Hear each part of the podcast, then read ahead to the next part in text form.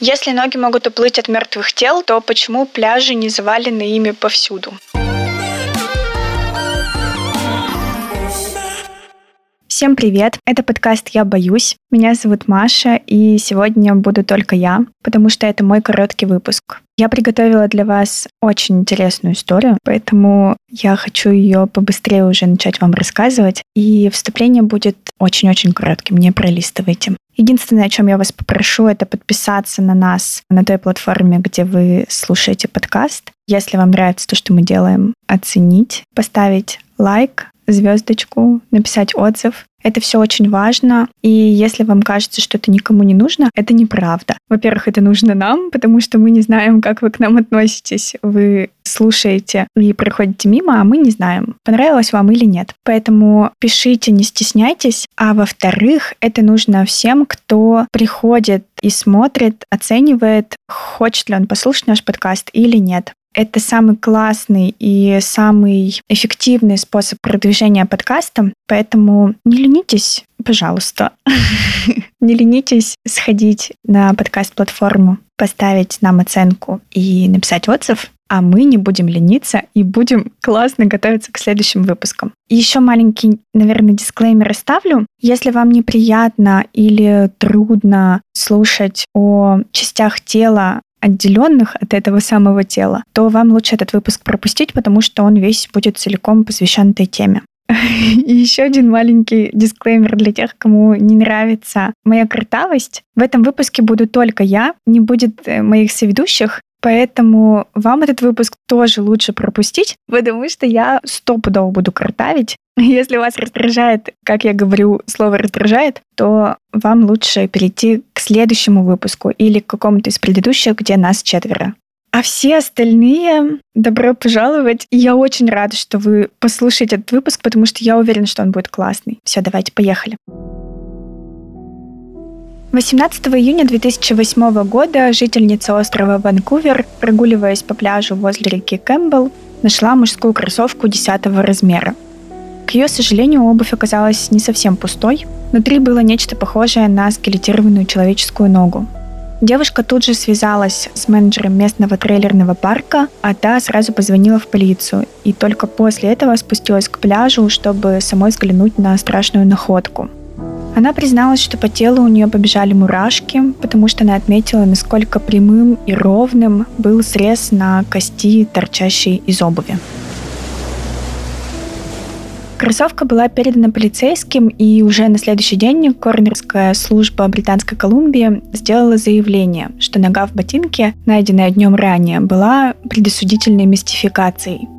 Судмедэксперт и антрополог исследовали обувь и установили, что это не человеческая нога, а скелетированная лапа животного, которую засунули в носок, набитый сушеными водорослями. Затем поместили внутрь кроссовки. И здесь мы с вами могли бы вздохнуть с облегчением. Это же просто глупая шутка. Кто-то неудачно пошутил. Все, на этом можно закрывать этот выпуск. Но давайте подумаем, почему девушка, которая нашла так называемую ногу, сразу обратилась к смотрителю трейлерного парка, а та моментально позвонила в полицию. И только потом убедилась, что ее не обманывают, и что это вот не такой же дурацкий розыгрыш, и на самом деле нога лежит на пляже. А все дело в том, что это была не первая страшная находка в Британской Колумбии.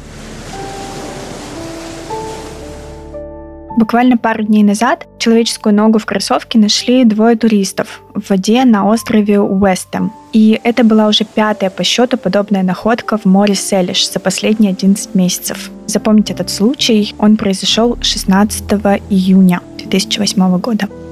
20 августа 2007 года 12-летняя девочка заметила одинокую бело-голубую мужскую кроссовку Adidas 12 размера на пляже острова Джададия в Британской Колумбии.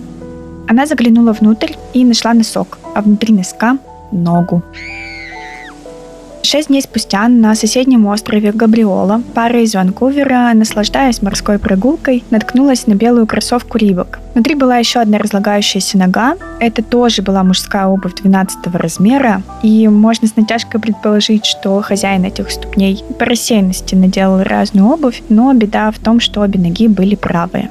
Здесь вот я подумала о том, что было бы классно вставить какую-нибудь рекламную интеграцию спортивной обуви, но, к сожалению, такого рекламодателя у нас пока нет. А значит, единственный способ получить какую-то материальную мотивацию для продолжения того, что мы делаем, это ваша поддержка.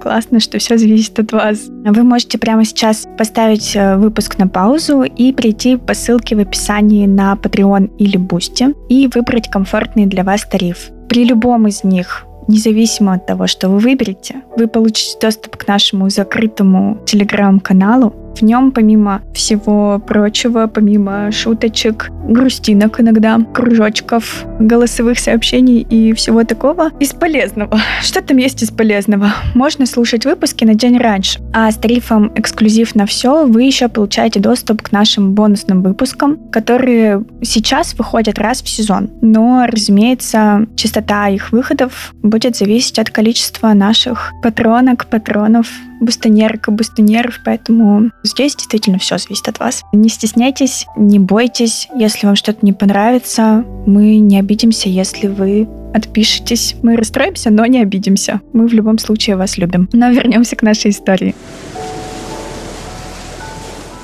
Кажется, что найти отдельную от тела ногу на берегу моря — это один случай из миллиона но две ноги от разных тел на таком небольшом расстоянии и в такой короткий промежуток времени, кажется, что это вообще что-то невероятное. Как оказалось, на канадских побережьях ноги без тела — это не такое уж редкое явление. Так, например, в Ванкувере на побережье есть место, которое называется Leg and Boot Square, что дословно переводится как «площадь ноги в ботинке». И, конечно, названа она так неспроста. Есть легенда о том, что в 1887 году здесь нашли половину человеческой ноги, обутой в ботинок. Местные констебли почему-то довольно прохладно отнеслись к поиску владельца этой ноги. Они просто оставили ее на видном месте, видимо, надеясь, что человек, который потерял эту ногу, сам за ней придет. Для меня это, конечно, удивительный какой-то момент. По одним данным, они прибили ее прямо над входом в полицейский участок, по другим данным, пронзили пикой и оставили где-то на площади. Но спустя две недели из-за того, что за ней никто не пришел, и никто не возмутился, и никто не обратился, от ноги просто избавились. В общем, довольно странная история, но вот благодаря этой э, легенде или байке, или, возможно, это даже не легенда и не байка, площадь получила вот такое вот интересное название. Были также свидетельства о том, что ногу в ботинке обнаружили возле прилива Кимсквит в июле 1914 года. Но тогда посчитали, что нога принадлежит человеку, который утонул в реке неподалеку от этого прилива годом ранее. 8 февраля 2008 года на острове Вальдес была найдена правая мужская нога в кроссовке Nike 11 размера. Левая нога этого же человека как раз была найдена 16 июня на острове Уэстом. Это тот случай, про который я вам говорила, что его нужно запомнить. Позднее с помощью анализа ДНК удалось установить, что это останки 21-летнего мужчины из Сурея пропавшего без вести годом ранее. Личность его не разглашалась полицией по просьбе родственников, но утверждается, что его смерть не была подозрительной, и, скорее всего, здесь речь идет о самоубийстве. Четвертой была найдена женская нога в кроссовке New Balance в мае 2008 года. Вторую ногу нашли спустя полгода в Ричмонде. Останки принадлежали женщине, прыгнувшей с моста Патула в Нью-Вестминстере в апреле 2004 года.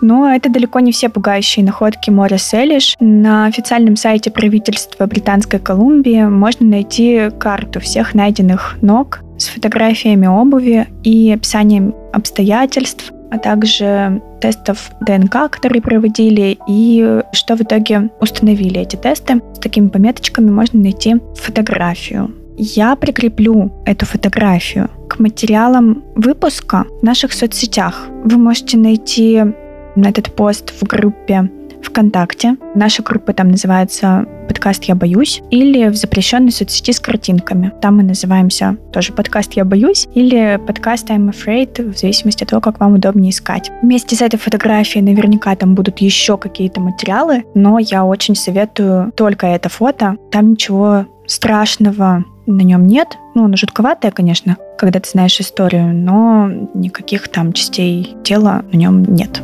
только кроссовки. И на этой карте, размещенной на сайте правительства, далеко не все найденные ступни. 1 августа 2008 года ступню в черные кроссовки находит турист на пляже в штате Вашингтон, США. Место обнаружения было всего в 16 километрах от международной границы с Канадой.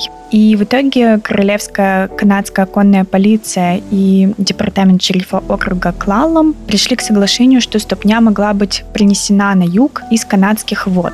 В общей сложности с 2012 года на побережье моря Селиш, Британской Колумбии и в городах Такома и Сиэтл, штат Вашингтон, США, было обнаружено не менее 20 человеческих ступней. Почти все они были в кроссовках, за исключением лишь э, пары находок, Одна из них в Такоме, США. Там на приливных отмелях в 40 километрах от Сиэтла нашли правую ногу в походном ботинке шестого размера. Это довольно небольшой размер, поэтому предположили, что нога принадлежит подростку либо ребенку. Но никаких других данных я не нашла. Еще одна нога в походном ботинке 12 размера была обнаружена в ноябре 2011 года группой отдыхающих на озере Сосамат в Канаде. В январе следующего года коронерская служба Британской Колумбии идентифицировала эту ногу как останки Стефана Захаруйка, местного рыбака, пропавшего без вести в 1987 году. Представляете, а ногу нашли в 2011. Ни по одному из этих дел не было установлено состава преступления, не было ни одного подозреваемого и ни одного обвиняемого. За все эти годы полицию атаковали разными версиями появления загадочных ног на побережье. Когда были найдены первые останки, историей заинтересовались местные СМИ. После пятой находки в Канаде море Селиш обрело мировую известность. Об этом писали The Guardian. Сюжет э, с двумя канадцами, у которых брали интервью, появился в вечернем шоу Дэвида Леттермана. Помимо шутника на пляже реки Кэмпбелл была еще пара случаев с обманками, кроссовками, набитыми мясом животным, которые в итоге тормозили расследование. Канадские коронеры получали множество сообщений от жителей с предположениями о серийных убийцах или контейнерах с иммигрантами на дне океана. Были, естественно, версии об инопланетянах, и после каждого случая им звонили экстрасенсы и предлагали свою помощь.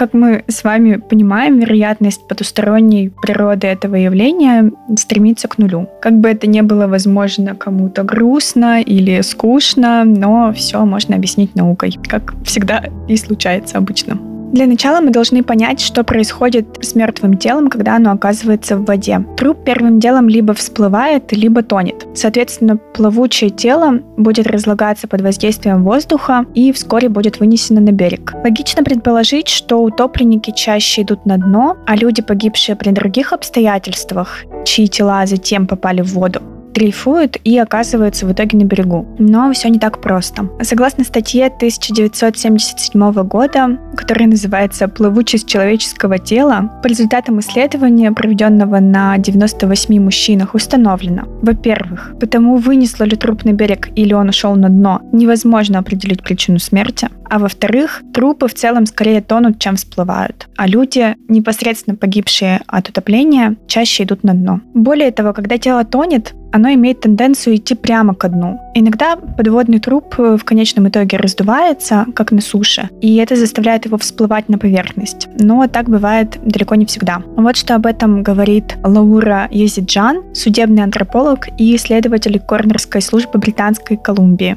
В глубоком озере или океане тело может никогда не всплыть. Мало того, что холод тормозит разложение в глубоких водах, большое давление воды в то же время препятствует расширению любых газов и, соответственно, всплыванию тела на поверхность. Вместо этого вверх берут микробные процессы и превращают ткани затонувшего тела в так называемый жировоск. В оригинале в статье это называется adipocere, и это что-то среднее между восковидной и мылоподобной тканью. Но я буду называть это жировоск. Жировоск может сохраняться в течение многих лет, даже столетий, в среде с низким содержанием кислорода. И это именно то, что Лаура увидела на ногах, которые она исследовала в море Селиш. Они были покрыты жиром, что позволяет предположить, что трупы затонули и оставались под водой, пока разлагались. Это могло бы объяснить, где останки тел. Они утонули и остались на дне. Но остается вопрос, почему ноги не остались вместе с телами, почему их унесло и выбросило где-то на побережье моря Селиш. Летом 2007 года судмедэксперт Гейл Андерсон из университета Саймона Фрейзера проводила исследование для исследовательского центра канадской полиции. Она пыталась понять, как быстро жертва убийства разлагается в океане. Поскольку правила этики запрещают использовать человеческое тело, вместо этого она использовала тело свиньи. Более того, Андерсон провела свое исследование в море Селиш, недалеко от того места, где 6 месяцев спустя будет найдена третья человеческая нога. Ее команда сбросила мертвую свинью в воду. Она быстро погрузилась на 308 футов на морское дно, чуть менее 100 метров. Но в довольно короткий срок туша свиньи была уничтожена организованной группировкой креветок, омаров и крабов. Я когда прочитала, что тушу съели креветки, омары и крабы, и очень быстро, мне прям представилось, как они все вместе взялись и приступили очень быстро к делу. В итоге получилось, что ученые просто хорошо и сытно покормили местных падальщиков. Но, надо сказать, то, что плохо, это неплохо. После еще нескольких экспериментов глубже в проливе Джорджия, Гейл Андерсон установила, что в некоторых случаях падальщики могут скелетировать тушу менее чем за 4 дня. Как же это поможет нам решить загадку с отделенными конечностями? Оказалось, ракообразные предпочитают поедать более мягкие ткани, обходя при этом кости и другие твердые препятствия, такие как ботинки. И в то время как э, бедра с тазом соединены твердыми и довольно плотными шаровидными суставами, человеческие лодыжки состоят в основном из мягкой соединительной ткани. Из этого следует, что затонувший в море Селиш труп в ботинках, скорее всего, будет обработан падальщиками, и его ноги быстро отделятся от остального тела. Именно поэтому служба коронеров никогда не находила следов порезов ни на одной из костей, поэтому не было установлено насильственного отделения удаления или отрубания конечностей. Все это происходило благодаря естественным процессам. Надо отметить, что с таким же успехом под действием этих процессов могут отделиться и кисти рук, но на побережье Британской Колумбии таких находок не было. Почему, спросите вы? Но я думаю, что вы и так уже догадались. Большинство найденных ног были в кроссовках, произведенных в 2000-е или позже. И к этому времени заполненные газом карманы стали для подошв кроссовок обычным явлением. К тому же сам материал, используемый в подошвах, стал заметно легче. Можно сказать, что кроссовки в наше время стали более плавучими. Теперь остается лишь вопрос, почему море Селиш? Если ноги могут уплыть от мертвых тел, то почему пляжи не завалены ими повсюду? Хочется сказать спасибо, что это только море Селиш, потому что очень не хотелось бы, чтобы все пляжи были завалены такими находками. Профессор океанографии Вашингтонского университета в Сиэтле Паркер МакКриди построил трехмерную компьютерную симуляцию северо-западной части Тихого океана, включая и море Селиш. Симуляция называется Live Ocean, и она отражает реальные приливы, ветры, направление рек и состояние океана. Live Ocean дает важный ключ к разгадке, почему именно сюда смывает так много ног. Оказалось, что море Селиш — это идеальная ловушка для них. Во-первых, это необычайно большой и сложный внутренний водоем. Как только что-то попадает в воду, оно может быть выброшено на берег во многих местах, но это все еще оказывается в пределах моря Селиш. Во-вторых, здесь преобладают ветра которые дуют с океана. Поэтому они приносят вещи из океана, а не выталкивают их в него. И, наконец, в этих краях довольно популярное занятие гулять по скользким камням и скалам. И люди гуляют преимущественно в кроссовках. Поэтому нередкий случай, когда они срываются с этих скользких камней и гибнут попадают, соответственно, в воду. Все эти факторы плюс холодные глубокие воды и большое количество падальщиков делают море Селиш идеальным магнитом для ног. Разгадка не очень сложная, но история, на мой взгляд, довольно интересная. И в итоге это не ужасный какой-то маньяк, который почему-то зациклен на ступнях спортсменов в кроссовках, и не инопланетяне, которые так быстро хватают свои жертвы, что с них слетают кроссовки вместе с ногами. Thank you. Это наука и довольно голодные креветочки и раки, которые живут в море Селиш. Я очень благодарна, что вы дослушали до этого момента. Пока я готовилась, наткнулась на книгу норвежского писателя Йорн Лер Хорста. Она, к сожалению, только на английском и норвежском, но, э, насколько я поняла, в ней писатель, вдохновляясь вот этой историей, создает какую-то свою детективную, придуманную, крутую версию вот этих вот ужасных находок. И когда я выучу английский, я, возможно, прочитаю эту книжку, потому что мне, в принципе, нравится писатель. Когда я нашла эту книгу, я поняла, что я смотрела сериал, основанный на книгах вот этого норвежского писателя. Сериал называется «Детектив Вистинг», и там играет очень приятный норвежский мужчина. Не уверена, что он норвежский. Ну, короче, это сериал для поклонников скандинавских детективов. Если вы поклонник, то я вам рекомендую. Он классный, интересный. Там еще играет актриса, которая играла Тринити в «Матрице». Она там очень круто выглядит, я отметила.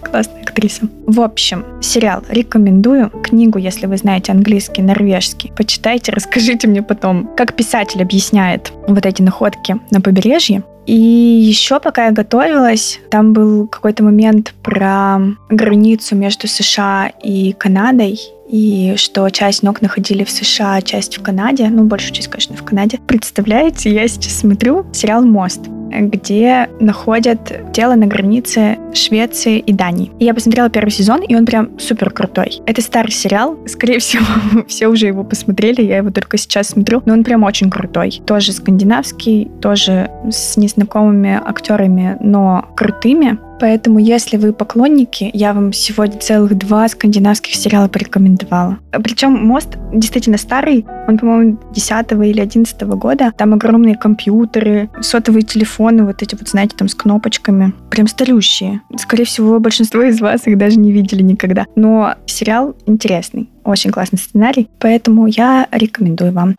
Спасибо вам еще раз, что вы вот это тоже все послушали. Вообще просто люблю, обожаю. Всех целую, обнимаю. И до встречи в следующем выпуске. Пока. Пока.